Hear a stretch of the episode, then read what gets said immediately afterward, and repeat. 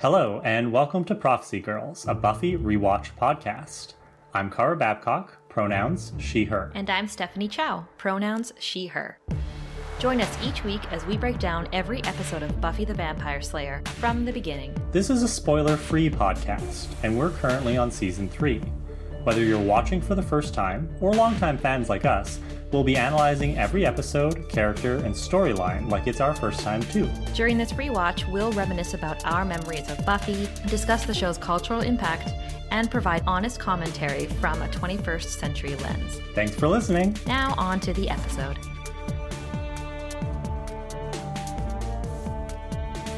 Welcome, everybody, to a very special bonus episode of Prophecy Girls podcast. Kara and I are so excited. Kara, introduce our guest. We have with us Kendare Blake, author of In Every Generation, the new Buffy young adult tie in novel from Disney Hyperion. Hi, Kendare. Hi, thank you for having me. Welcome. We're so excited to have you here, and you are our first guest star on the podcast and it's coming at a very important time because I think when this episode airs, it'll be 25 year anniversary since Buffy premiered. Uh, and then also it's going to be our one year anniversary for the podcast. We just finished season three. Oh, wow. Timing. Did you guys do that on purpose? yes. It just kind of worked out this way, actually. We're just really lucky. Yeah, we're really lucky that it lined up this way. And we're, we're so happy to have you here. Uh, Kara and I were sent copies of your book early so that we could read them and get out our reviews. Kara did a review for uh, the book on TikTok. So, like, the first question I have, like, right off the bat, is how nervous were you to take up the Buffy storyline, knowing that it's been around for this long, that, you know, original fans like Kara and I, like yourself, are still so ravenous for material, but are very precious about it. So, like, what? So, tell us about that thought process. It was pretty much just what you described. I was extremely excited about the prospect. So the first maybe 48 hours were bouncing around, jumping up and down. But then you start to think about it and you start to realize, you know, I started to realize exactly what it was going to entail. And I thought about myself as a Buffy fan and how hard I am on things from the Buffyverse. I'm like, they're going to be just as hard on me. Oh my gosh, I can't take it.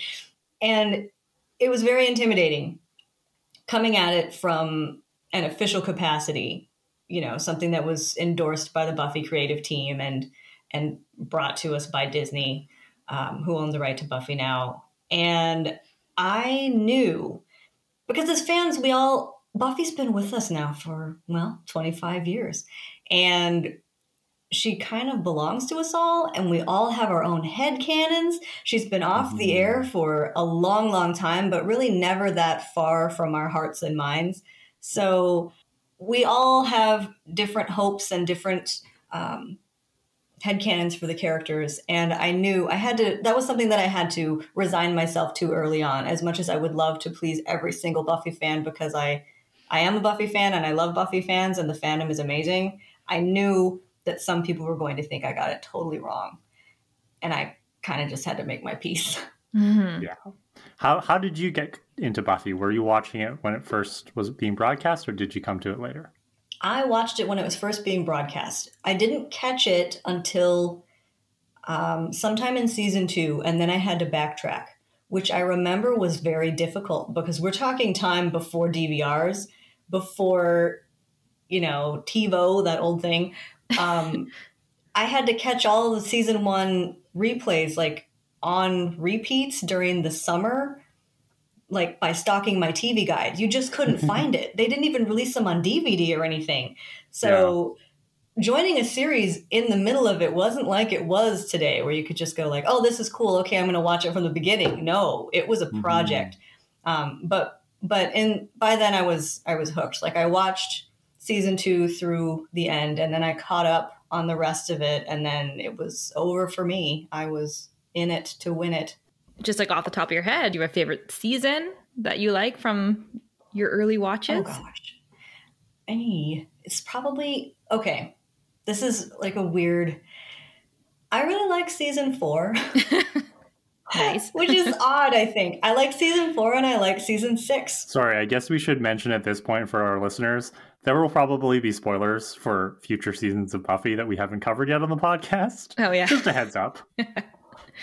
I think those are maybe the least popular seasons when it comes to overall. But I think season six, while it was kind of a downer, it had very brilliant moments. Like it has some of Mm. my favorite episodes are actually in season six, and the same with season four. Um, as far from a storytelling standpoint, I mean, season two and season three were outstanding. But it's hard to look at Buffy and think about what you like. What was your least favorite? Like that's Mhm. it's. I can point to like an episode here or there that I don't tend to rewatch very often, but for the Mhm. most part, I love it all. I find that as I rewatch the series over and over as I get older, that my, the ways I connect to the different seasons have changed. So I've said this on the podcast before. I'm really excited to be getting into season four with Stephanie here because historically I didn't like season four. But I think a lot of that was because I first watched it before I was in college and university when I was in high school. So I didn't relate to what the characters were going through. And now that I'm older and I'm looking back on that time in my life, every time I watch season four now, I like it a little bit more. So I, I'm really interested to see what happens on this rewatch. Yeah, the same goes for characters too. Uh, like I view Joyce completely different on this rewatch than I ever did before. Is it because I'm closer to her age now than when I was a teenager? Very likely, but that's that's cool. That's what I like about the rewatch. Well, that's what you were also saying about uh, Giles and his attractiveness. I've heard that Giles hits different. Yeah, yeah. Also, Giles is much more attractive to me now than ever before. Yeah.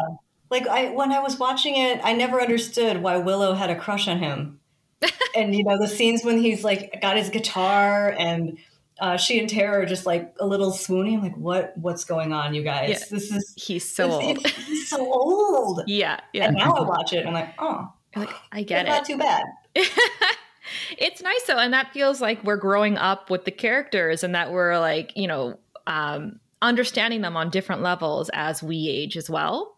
And same with the show like uh, i'm sure you said you've listened to a couple of our episodes but um uh, kara and i as we pick through it we're like you know there's something to be said for the way this show has grown up and the way that we view it from today's standards. Yes. it's it's just a nice little memory box that it's fun to open and be nostalgic about but also be critical of Yes, it, and that's that's something I enjoy about your podcast. Is it's it's it's got like that the same um, you know commentary, but also like critique and exploration of it from a different point of view and a different time period. Looking back is is um, is definitely definitely interesting. Thank you. I mean, you mentioned like growing up, like the characters grew up on the show. When we see Buffy in season one, she's a totally different person than she is at the end of season seven. Like season one, Buffy is a girl. She's a teenage girl. And season seven, Buffy is like woman, you know, she has grown up. Um, so that was actually something that I had to struggle with a little bit when I was writing in every generation. Because part of the point in In Every Generation is, yes, to honor the original show and to have that great nostalgia hit and to see our favorite characters again, but also to bring in the new generation. Um, because, I mean, the end goal is to get teenagers to watch Buffy. Isn't that the point of everything? Buffy forever, new generations of Buffy, new Buffy fans, Buffy fans from four years old, Buffy fans, you know, to 80. That's what we want. And writing Frankie, who is a 16 year old girl and a fairly youngish, sheltered 16 year old girl, like Willow's been a pretty on top of it mom. Um, that was hard because in my mind, Buffy is such a grown up show because I'm leaving it off of season seven and I'm used to Slayers who have it together and they, you know, they're heroes already. And then I was, I had to remember that, yes, I am writing within this established world and these characters have been there, done that. They're old heroes, but also Frankie is new and I am writing it for teens too. I'm, so it was hard to balance between I'm writing it for the fans Mhm. and I'm writing it for the teens. Fans and teens, fans and teens. So it was hard to Yeah, you, a balance. you've got that double edged purpose yeah. where, yeah, you want to appeal to the old fans, you want to bring in, in the new teenagers. So, something I was really curious about, given the fact that Buffy is now 25 years old, our world has changed so much since then. You know, we have technology that didn't exist back when Buffy was on the air. So, did you have any any challenges in terms of the plot or the characters trying to write a Buffy story for the world that we have now? Well, the one thing I decided early on is that Sunnydale is a fantasy land and they will not have COVID anywhere and I will not hear of it and I'm going to pretend that it doesn't exist. We exist. appreciate Yes. that choice. Great choice. Even though it's kind of set in contemporary times, I just didn't want, I'm like, no, this is my escape from this and I'm not putting it in there. Um, but yeah, for sure. The thing, the meme that comes immediately to mind is, you know, when the apocalypse comes, beat me. Like she had a pager.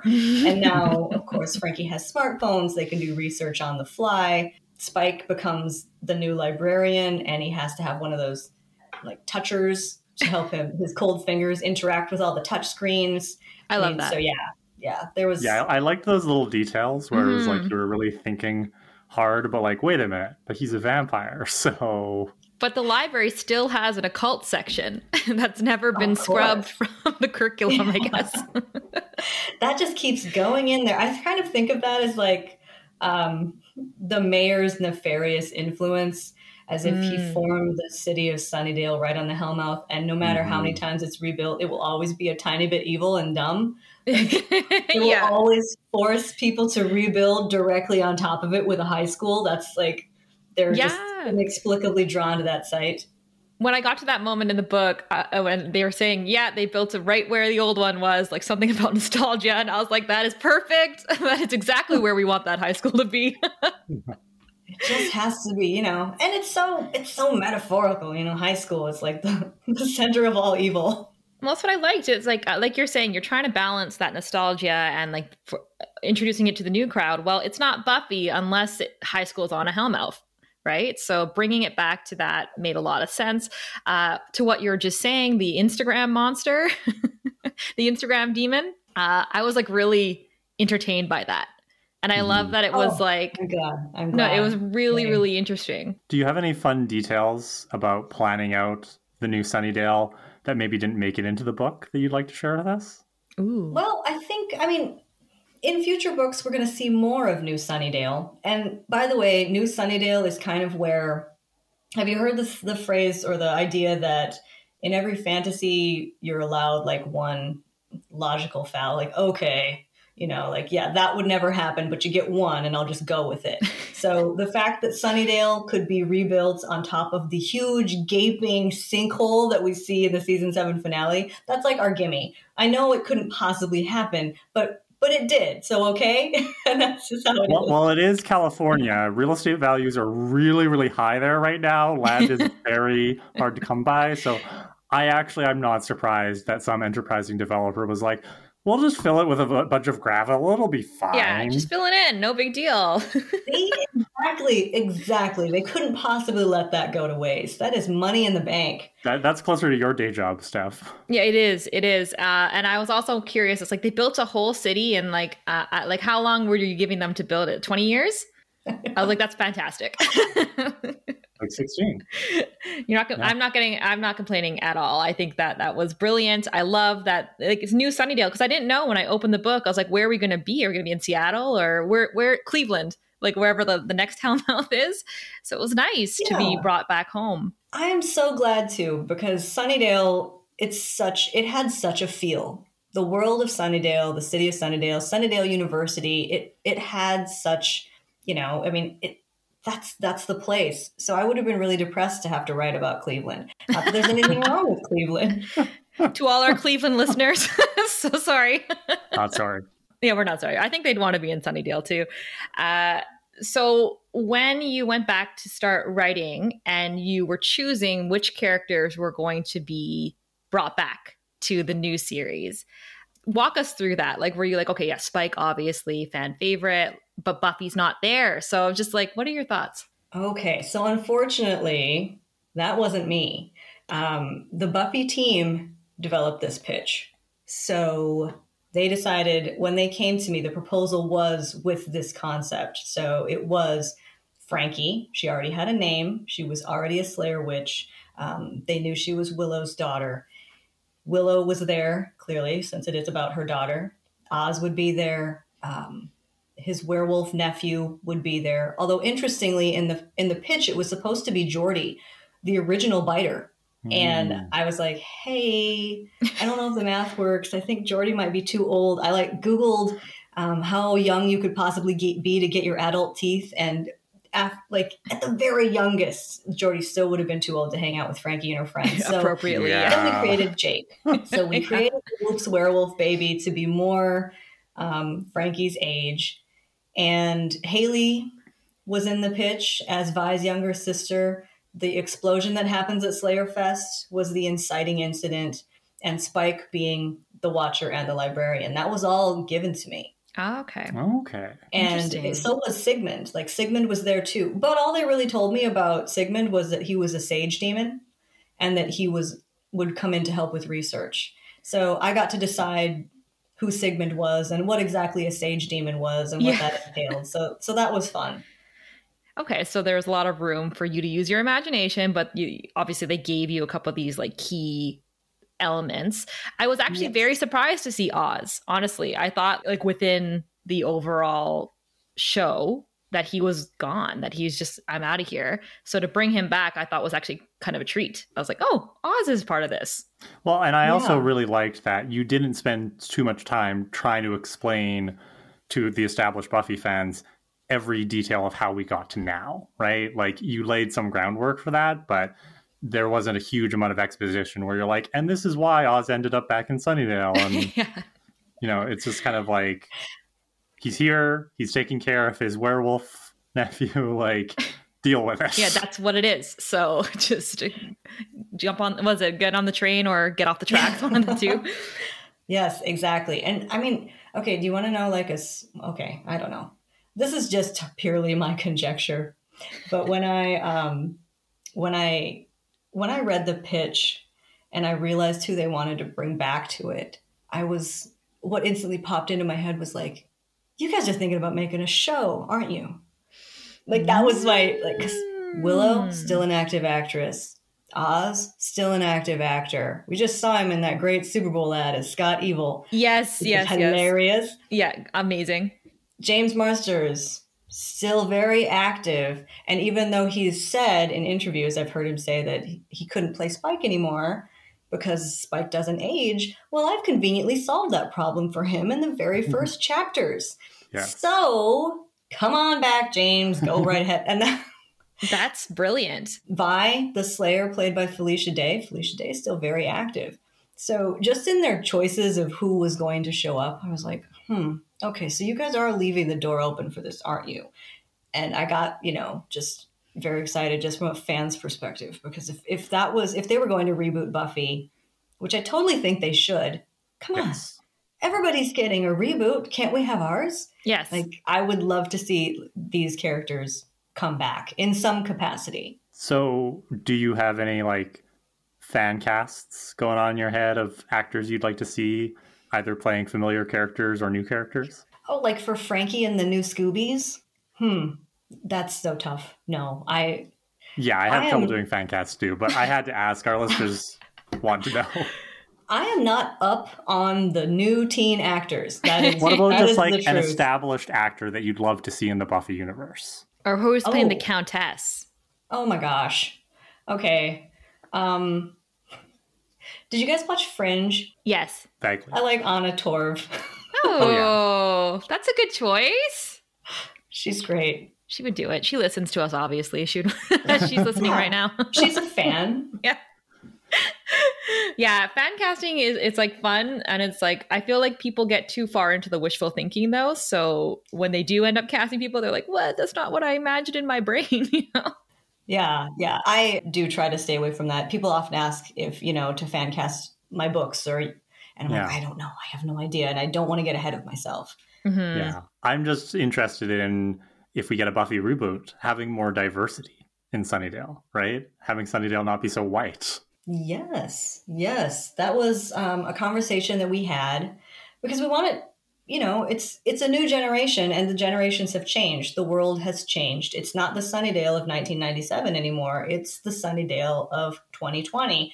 So we wanted it to reflect that, and um, my editors and I were very, very cognizant of of trying to inject that reality just to reflect the reality of our times. So Sigmund is black.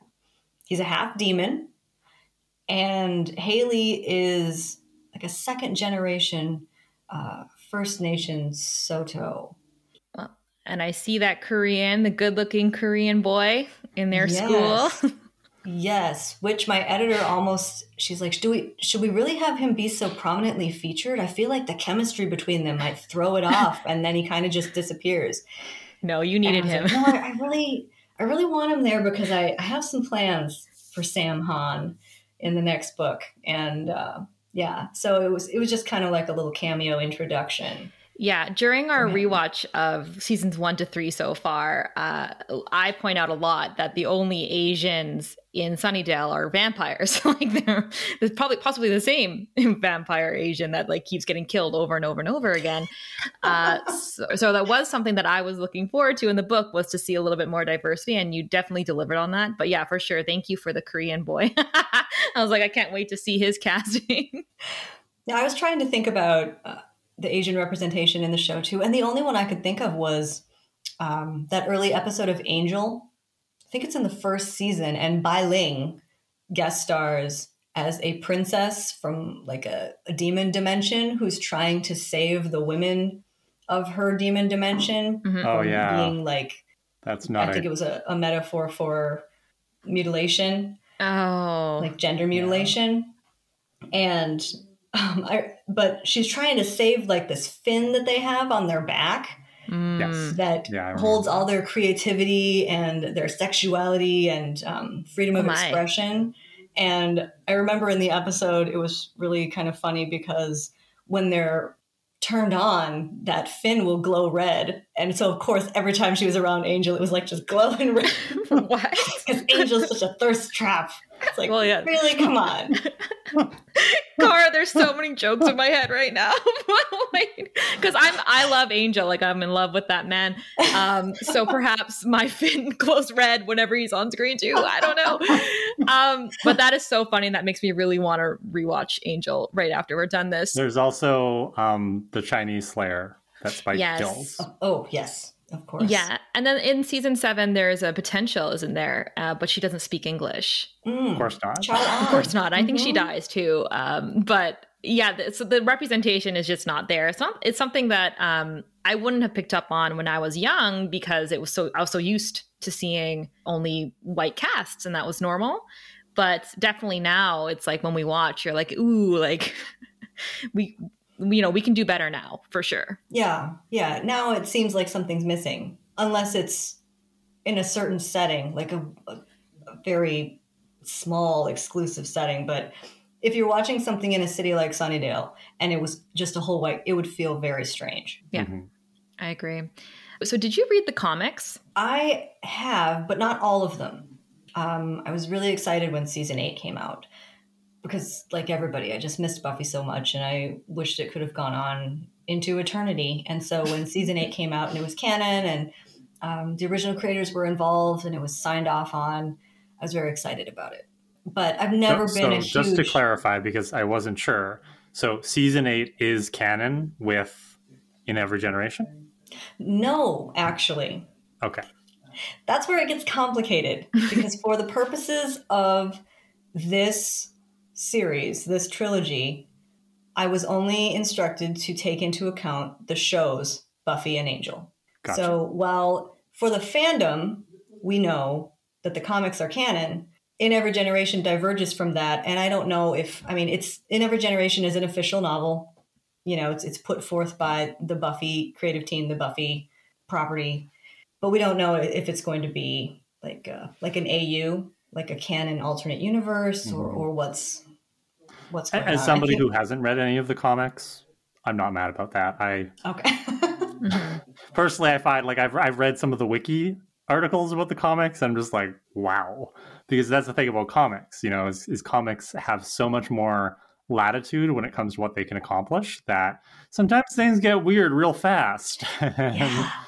um, so yeah i just i was curious because the way that you kind of worked things into the book it felt like you weren't really contradicting a lot of what has been established in, in the comics um, but it just wasn't clear to me. So I really appreciate you clearing that up. Yes, yes. Um, I think a, I think a lot of people have been. I've gotten a lot of questions about that. Like, do I need to read the comics first? Um, how much do I need to have watched? Do I need to have seen Angel? And there actually, I mean, there are certain things that you would be confused about if you hadn't watched Angel, like why Spike's alive. That would be confusing. Oh, true, true. If you true. just watched the season seven finale. And even if you watched Angel all the way through to the end, you might still be confused. That was one thing that I was surprised that they let me explain.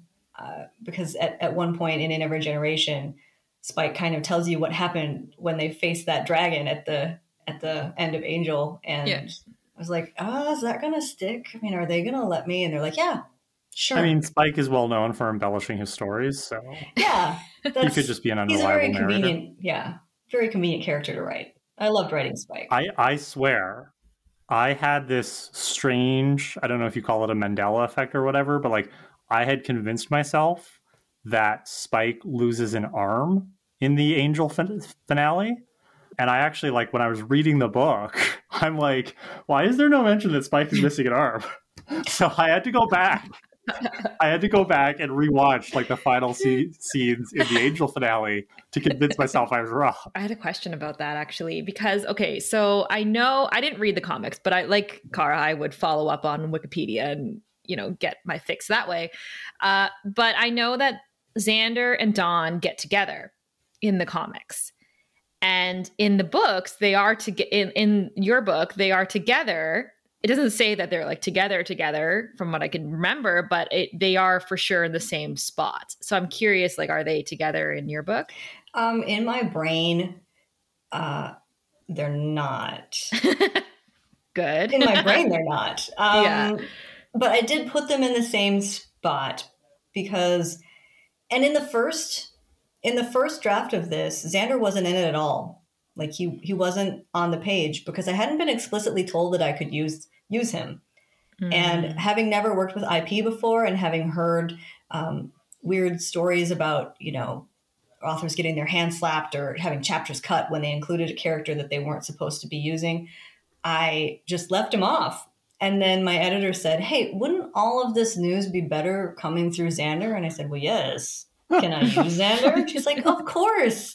Yeah like, okay. And then i popped him in there and it was it was nice to see him. It was nice to have him around uh, but i still wanted him off page. And i wanted Dawn off page too.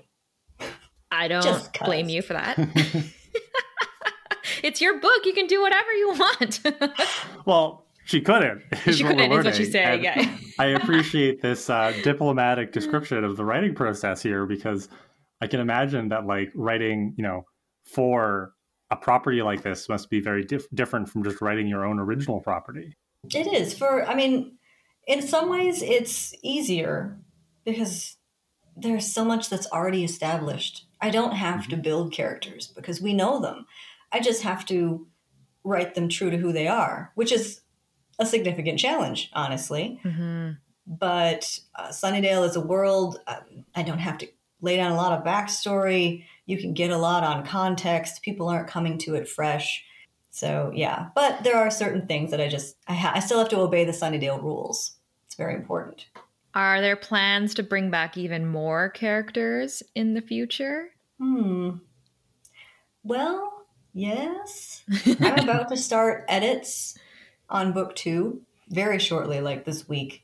And so I don't know. Um, book two, the first draft is written, but I don't know what's going to stay. But I loved writing all the callbacks to the original show, putting all those Easter eggs in and references to the actors and references to past episodes.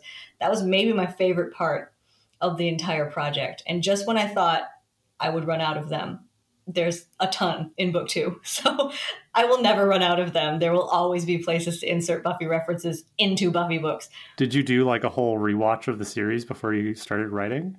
Not before, but like concurrently. When I Okay. when I signed on to do it, I was already under contract for a couple of books of my own. And so we had to kind of wedge the Buffy books in to my schedule in a way that also worked with the Buffy schedule because they were trying to time it so that it would release during the 25th anniversary celebrations.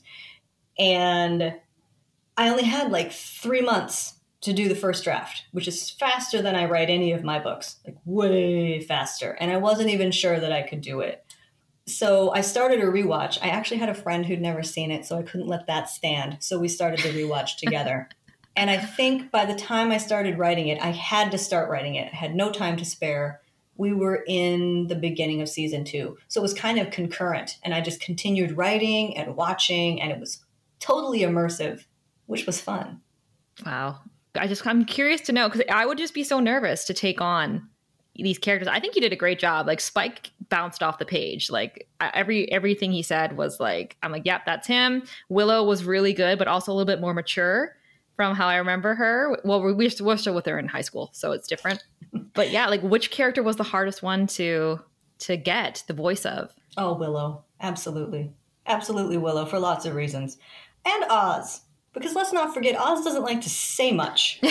yeah. So when you've got a non-verbal character on screen they can do a lot expressively, but on the mm-hmm. page it's kind of difficult. But Willow was was the hardest one. Spike's easy. He's got such a strong personality and he really just insists upon himself in such a fashion that the words just fly right out of his mouth and he's fabulous. But Willow, for one thing as a fandom, I think we're the most protective of her. Mm. I do. I think part of because of who she is, just she was this this timid um, wallflower that so many of us could relate to when the show began. And then she came into her own strength and had this amazing arc, amazing story arc over the course of the series. So we're protective of her, like Buffy is protective of her. She's our Willow. And also because she's a gay icon. Like she's not just gay, she's a gay icon. She she was gay on TV when you were not gay on TV and I think that's really important to people. I think that they really hold that dear. And also, so I wanted to be careful of that, but I also had to be very just I thought a lot about where Willow would be with a teenage daughter mm-hmm. who was called as a slayer and how she would feel and completely it's completely changed the way she thinks about Joyce. Like she's having terrible flashbacks of what they did to Joyce when they were teenagers, just running around and making Joyce stay at home sleepless nights, just clutching her pillow. Uh, and now she relates to that, but she also knows Slayers. So she's not going to be a Joyce and hold Frankie back. She's going to let her be a Slayer, but all those feelings, those motherly feelings, would still be there and she's you know she hasn't had a serious relationship in a long time and now she's got this new slayer on her plate and man when's she going to find the time to do any of this stuff? Like willow has a lot going on character wise in this book but the focus was meant to be on frankie and the establishment of her scooby gang. So a lot of the willow stuff kind of got pushed to the back burner even though i tried to convey a little bit of what she was going through. But in the next book I'm trying to bring Willow's um, conflicts up to the forefront. So with Oz back in Willow's life full time for the first time since they've broken up and he went off werewolfing, they've just kind of fallen into this co-parenting pattern and they've just kind of ignored any any weirdness or any awkwardness and just leaned into that. But from a fan's perspective, I didn't want them to have it all settled and all neat and tidy when everything started. I kind of wanted it to be messy because it would be. Willow's gay, but also he's her first boyfriend. And she still cares about him a lot, and he still like loves the heck out of her. So there's a lot of weirdness going on, and I wanted to have them work it out on the page somehow. So my editor and I we talked about that a lot, you know, and, and we didn't want it to come off as a like will they won't they kind of thing which i worry that it kind of has but it's not meant to be that. It's meant to be hey this is kind of messy even though we're two people who really care about each other. We're going to have to figure it out but we're busy right now and we're blatantly not going to talk about it. But in the next book i kind of chuck a complication in between those two and they have to talk about it. So Good, hijinks yeah. will ensue. So excited for that. So as an aromantic person i really appreciated the fact that you were portraying uh, Willow and Oz is kind of in this queer platonic relationship where it's like there's something there, but it is different from what heteronormative society tells us a, a, relationship should be like, right? And I, I liked that. I liked the complexity of it. I know that some readers, uh, especially Buffy fans, will probably be very disappointed in the fact that there isn't more explicit queerness and gayness in the book. And I obviously I hope to see see that change in the books to come. But I think you did a really good job of establishing that Willow and Oz can spend time together and co-parent, but there doesn't have to be like an official label on their relationship. Right, right. At least not at this like they they definitely have some stuff to figure out. And um there's there's going to be some some complications. But and it was it was it was hard to nail. And in the first drafts, I got it totally wrong. Thank goodness for sensitivity readers because I mean, I that's why we have sensitivity readers is to identify the blind spots. Mm-hmm. And so the sensitivity mm-hmm. reader came through and and they were like, "Hey," and I was like, "Oh." so mm-hmm. and it, we just went back and forth. I was like, "Okay, yeah, yeah." And so many of things were you don't know about your blind spots. That's why they call them blind spots. And it was very eye. Yeah, I, I, I, noticed some of that because I started reading an ARC from NetGalley before my oh, copy goodness. of the, the, book arrived. and when I, so I was reading it, I'm like, oh, okay. And then I went, so I went back and when, when I got my physical copy, I actually kind of went through and kind of looked up a couple of things. I'm like, oh yeah, that got changed. And I, I was quite impressed actually. It's nice to see the effect that sensitivity readers can have on these books. Yeah. And I was, I was, I was very kind of, uh, I felt very weird about that, that the arcs had to be printed before the reads were finished because like I think every every arc I sent out personally, I sent with a note that said, "Hi, um, this isn't finished." I was still in sensitivity reads when this was happening, so many things have been changed and altered. Um, but yeah, it was, it was, you know, I mean, it's embarrassing. It's embarrassing to get things wrong, but it's, I mean, I, that's that's why they're there. That's what they're there for. So I just had mm-hmm. to get over my embarrassment and and change it like like I said earlier, I was surprised to see Oz back, but when I was seeing this relationship between the two of them, like, like to what Kara's saying, it's so refreshing. It's like, wow, look at them co-parent. Um, but I loved it.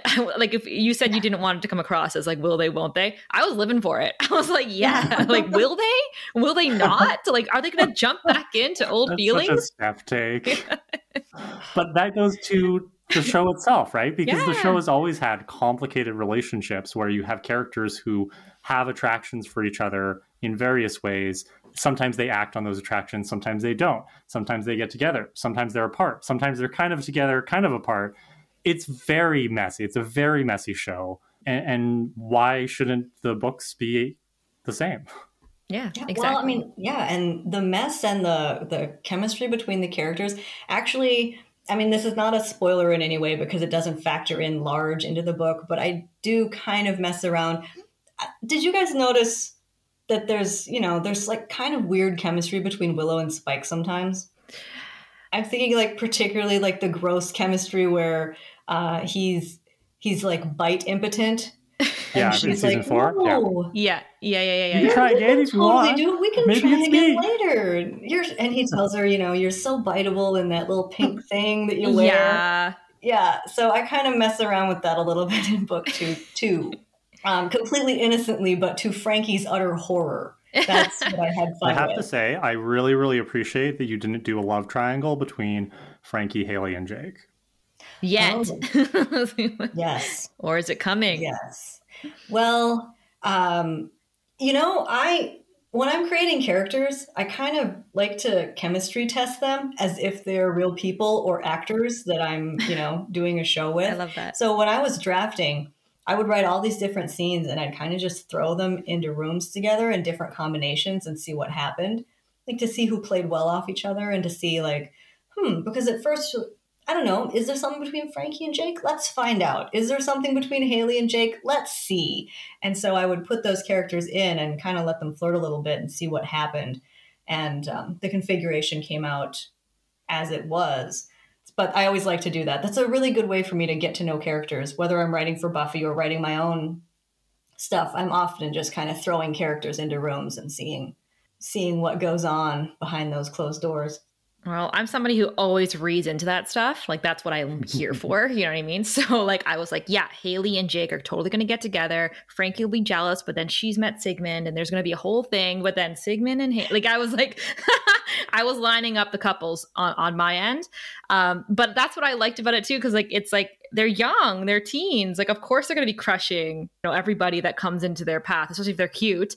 Yes what I was thinking too when I was reading, because again, we're coming from the original series and we're reading this brand new story. Uh, but I couldn't help but think, I was like, oh my God, like Spike and Angel dated Buffy when she was Frankie's age. And the idea of them being interested in her here in this book and Frankie, who is 16 or 15 or 16, I was like horrified. I was like, why is this not okay? But it was okay back then, you know? That's something that we went back and forth on too, because as you know, there is a hot, mysterious, broody demon oh. in the book uh, yeah. who's mm-hmm. called the Hunter of Thrace. And he is, you know, hot and broody, but immortal. So, I mean, he's even older than, than Angel and Spike. Like, he's like a thousand years old or something, 2,000 years old, I think. And you were like, God, is he really going to take a shine to Frankie? I mean, she's 16. How gross is this? This is just not right. And we're like, but but he's so hot and he's so broody. So broody and though. how can that's like Slayer catnip? She can't stay away from that hot broody demon type. Is that just part of the Slayer power set? yeah, that it, it's kind of like you know. And here's your bonus: you also get a hot broody demon. Yeah, it's a perk. yeah, it's a job perk. Superpowers, hot broody demon, check. You get a ball cap. It's fine. Um, but we just decided, you know, I think the fandom expects it, so let's just see what happens. Let's just, yeah. Uh, lean into it. lean into those instincts because we want to read about it. like girls have been falling teenage girls have been falling in love with vampires since time immemorial. So who right. are we to change it? Tale as old as time, if you ask me. As yes. long as it's not Spike falling in love with Frankie, I think we're good. You know? Yeah. Yeah, that's totally wrong. Like he's her he's her grandpa uncle.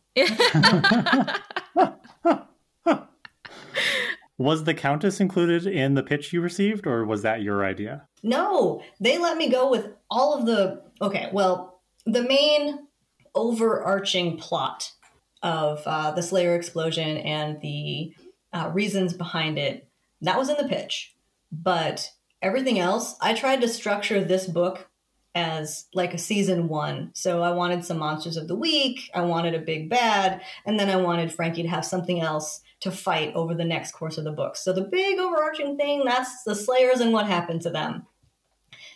But my big bad was the Countess, and she was my invention. Uh, the Instagram demon, that was one of my monsters of the week. That was, and I had, I was over ambitious. I had all these ideas for monsters of the week that I wanted to pop in. I'm like, and this episode will do this, and this episode will do this. and then I started writing the book and realized just how many words that took. Uh, mm. and I had to chop most of them out the Countess like was actually quite scary. There was the scene where she um, killed all those uh, teens in a row. I think there were like she lined them up and she killed four, and then I think she had her minion kill the other four. And often, Car and I are pointing out like very horrific things that happen on the show that are like brushed aside. It's like, yeah, that's terrible, but we're not going to think hard on it. But I thought hard on what you did.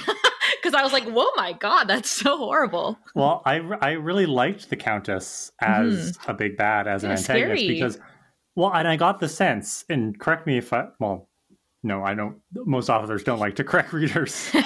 um, my interpretation was that you were trying to make us underestimate the Countess at first because she's not that threatening when we first meet her. She's camp, much like some of the early Buffy villains. And her threat level kind of escalates as the story goes on and i really liked that. Oh yeah i'm glad. She was fun to write.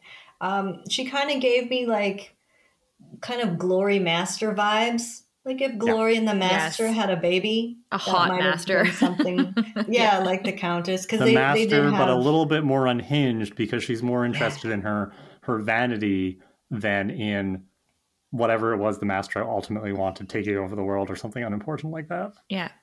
Yeah, she has the countess had a very strange morality. Um, she has a very strange code of conduct. Uh, but yeah, she was she was a lot of fun to write, and some of the scenes that happened with her, that was the only scene where I was like, you know, if they ever the the final scene with the countess, the final fight, I thought, you know, if they ever try to film this, this is they gotta take this off screen because it's getting kind of gross. like there's a lot of chopping and yeah, Yeah. so Censors. those- that was one of the only. But I tried to temper it with humor. That's that's the thing I love about Buffy as a show is no matter how horrifying it gets, they like just interject it with some humor and just lighten it right up. So I, I call Even- it snark against the darkness. yes, oh my god, yes, Stark against the darkness. I love it. Even the scariest episodes, like uh, Hush, are also some of the funniest episodes. And I Yes. loved how nimble the show was and how it balanced those high dramatic moments with these moments of just hilarity and levity. And, you know, could also be really touching. yeah. That's, why- that's why I like Jake so much. I thought Jake brought in a lot of that humor. He did. Yeah. Jake's um he's he is he's like the werewolf heart of the group. You know, he's like that lovable. I think there's at one point where Frankie's thinking about the nature of the Scoobies and who would be who in the new configuration. Mm. And she's like, the Slayer should probably be Daphne, but clearly I'm a Velma. And then she's like, Jake probably thinks he's Fred, but obviously he's Scooby. She's like, yes, Jake is totally Scooby. He's the sweet tail waggy heart of the bunch. I just like that he's not Xander. Oh, I've been so enjoying your Xander snark. It's okay. Yes. Xander slander. Oh, Which episodes of ours did you listen to? I listened to Enemies. Um, I listened to Choices. And then I think I backtracked for one of the early ones from season one, but I don't remember which one it Oh was. dear. oh no. Steph's a little self conscious about season one. Yeah. Well, it's like your first time, you know. um, but yeah, like when I saw Xander in this book, um, I was like, he's an adult, Steph. He's not a teenage boy anymore. he's a watcher now, or something, or he's he's doing important things in the Slayer yeah, world. he's he's a hesitant watcher. Um, he's a hesitant watcher. I was actually more excited, like that I got to put in so many Andrew jokes. I love Yes, He was one of the late season, you know, additions that I I really got attached to. And um, my editor was at one point. She's like, "Do you think you have too many Andrew jokes?" I'm like, "There is no such thing." can never have too many Andrew jokes. no. you think you have too many like love triangles? No. yeah, no. More. Love- yeah. I, I don't want to make my editor sound like a wet blanket. She's actually quite quite brilliant. She restructured the whole That's book. the editor's Yeah. job is to ask you the hard questions. Mhm. yes, the Yeah. editor's job is to be the wet blanket. Do you have any uh, last questions to ask, Kara? Yeah, well, I just wanted to kind of give you a chance to talk about some of your non-Buffy writing. Yeah. Um, I, I'm curious, like, kind of, how did you get into writing as something you wanted to do as a profession, and um, what books of yours do you want to plug? oh, oh gosh. Uh, I've I've always been a reader, like a, the voracious kind of reader. Um, my mom used to take me to the public library, and I'd fill up my little canvas bag and make her read me like the same five unicorn books on repeat for every day of the summer. The poor woman. But and I think that over time, loving stories that much just kind of lent itself to, hey, maybe I would like to tell my own, and maybe I can even tell my own. And um, I always wanted to be a writer, but I never thought it'd be a career path. You know, it felt like, oh, I, I also want to play center for the Boston Celtics. It's just not going to happen, so I should just let it go. Mhm. But it was always my secret dream, and luckily, um, you know, it's it's worked out. I went to college for something completely different. Worked in an office, worked in a cubicle for as long as I could stand it, and then um, politely asked my parents if I could try writing and live with them forever and they said sure because they're great and clingy that way. Um, but as luck would have it it worked out. And i don't mean right away. I was toiling away in the in the submission trenches for several years before it anything started to sell. But yeah so that's how i came into writing. And as for what books i have coming up um, if you're into vampires or possible vampires, I did just release a novel called All These Bodies. That came out in September. it is kind of a riff on In Cold Blood meets Vampires meets the spree killings of Charlie Starkweather in 1958. Uh, it's about a string of murders that rips through the Midwest in the 1950s, and a girl found drenched in blood in the middle of one of those murder scenes, and she will only tell her story to the sheriff's son who wants to be a journalist. Uh, recently found out that it's a finalist for the Bram Stoker Award, which Wow. I'm so excited Oh, about. congratulations. Congratulations. I've never been a finalist before. I've made the long ballot, but I've never made it to the finals. So I'm really excited about Finally, you're close enough to feel what it's like when you lose. I, yes, I can reach out and touch the You've loss. never got that far before. Just right, it's right in front of me. That losing feeling. well, it's something that we can vote on. Like, can we go in there and vote? Oh no, I I wish. Um, Yeah, I it's- wish too. It's the Horror Writers Association. And I actually I can't even vote for myself because I let my membership lapse last year. How could you do that? Big mistake. I didn't know. yeah, my timing it's it's the worst. Uh, so that's all these bodies is my most recent novel, and then in two years, or I guess a year and a half now, in fall of 2023, I have a new fantasy series starting that I have codenamed Amazon Jedi's because I think if you liked the Wonder Woman Amazons and the Order of the Jedi, you know, the Jedi Order, you'll like the book. It's it- Ooh, that won't be its real title, obviously, copyright. but until I come up with a title that is actually not terrible, that's what I'm calling it, just to give you the vibe. I love it. What I am really hearing, though, from what you just said, is that quit your office job now and follow your dreams to success as a writer. By moving Yes. in with your parents. Yeah. Move in with your parents now, get them used to the idea. Be prepared to stay for years. But yeah, yeah. Living It's- the if you want to be a writer, I mean, it's, I mean, you're not going to be able to do anything about it. It'll just keep bothering you until you give it a go. So Aw. yeah, just go in and and submit. Put yourself out there. That's great advice. I have one more question, and Kara, I don't know if you have any more questions, but I have one more. And is, have I been staring at Pickle Rick behind you this whole time? Yes, I'm sorry. Yes, he also has a, a Thanksgiving turkey hat on because I didn't have anywhere else to put it. So I love it. I couldn't be sure. I was like, I'm pretty sure that's Pickle Rick. yeah, yeah, we're we're pretty big um, Rick and Morty fans in my house, and actually, my house is kind of long and green, so we call our house Pickle Rick. I love it. He's kind of our mascot. I'm obsessed. That should be your next uh, franchise that you write for. Oh my gosh, I'm nowhere near devious enough. I love that show. So What, what are what are some other properties that you would love to write for? Like. Blue Sky. If they came knocking on your door, you'd be like, yes, in a heartbeat. Actually, um, Buffy's really one of the only ones. I, I'd been approached to write for other IPs before, and it never worked out for one reason or another. And also, I just never felt like either either I felt like I wasn't enough of a fan, like I didn't deserve to write in that fandom, and I just shouldn't. It should be left to somebody else. Or I really wasn't a fan and I couldn't do it because I felt like you need to be a fan to do this. hmm So but there are only about two. I did write a short short story for the X Files, um, which was semi official for IDW, but I was so nervous and so intimidated that I barely put Mulder and Scully in it at all, and just focused on the case. It, it was I was not ready. I, I yeah, huge props to fanfic writers in general. I don't write fanfic. I only write OPs, or, sorry, OCs, because um, I have so much trouble putting myself into other people's universes. It's scary. It's very weird.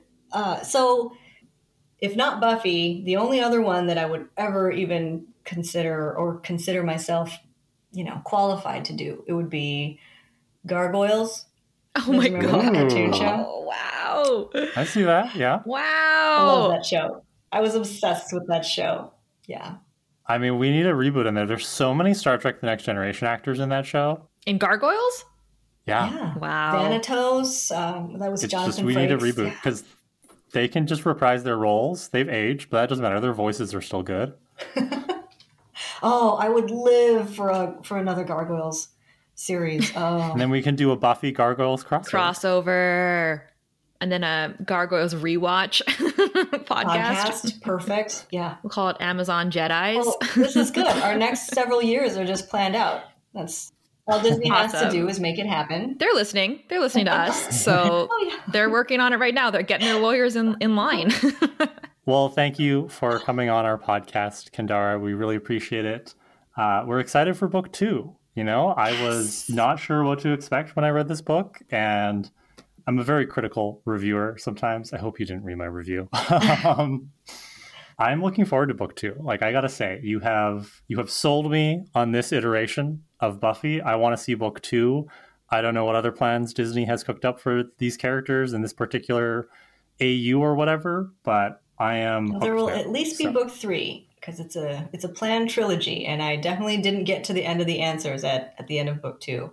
But thank you so much. I, I really appreciate you guys having me on and and letting me geek out about Buffy with you for an hour. And Kara, if I did read your review, I appreciate it. I appreciate every review. Just that reviewers take the time to analyze and put their thoughts down and you know, they're just doing it for the love of books. It's not like it's not like they're being paid or anything. So I am very, very, very grateful that you left. So thank you so much. we're grateful for the, the taste of Buffy that you've given us in every generation. And we're thankful for having you on the podcast. Thank you so much. Bye. Thanks for listening to Prophecy Girls. If you want and can afford to donate, head over to buymeacoffee.com slash prophecygirls for one-time and monthly options. We appreciate all of your support, even if it's just spreading the word about us or enjoying our show week by week. We also invite you to join in the discussion by messaging us on our social media channels. Follow us at Prophecy Girls Podcast on TikTok, Instagram, and Facebook, and Prophecy underscore Girls on Twitter. You can also reach out to our email at prophecygirlspodcast at gmail.com or visit our website, prophecygirls.ca. See you next week! Bye.